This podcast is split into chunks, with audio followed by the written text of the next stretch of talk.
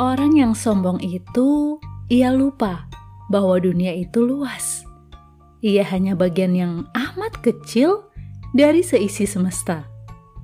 Jangan karena menguasai satu atau beberapa hal jadi besar kepala.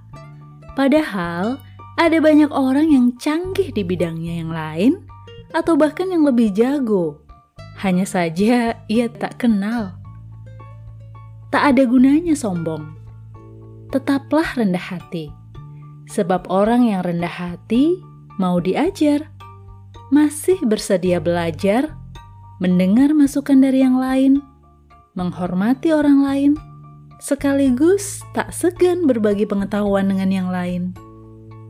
Kita lahir tak membawa apa-apa.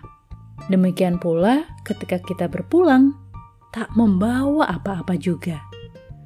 Apa yang kita terima Jangan lupa juga untuk dikasih pada yang lain. Itu sebabnya ketika kita menerima sesuatu dari orang lain, kita berucap terima kasih.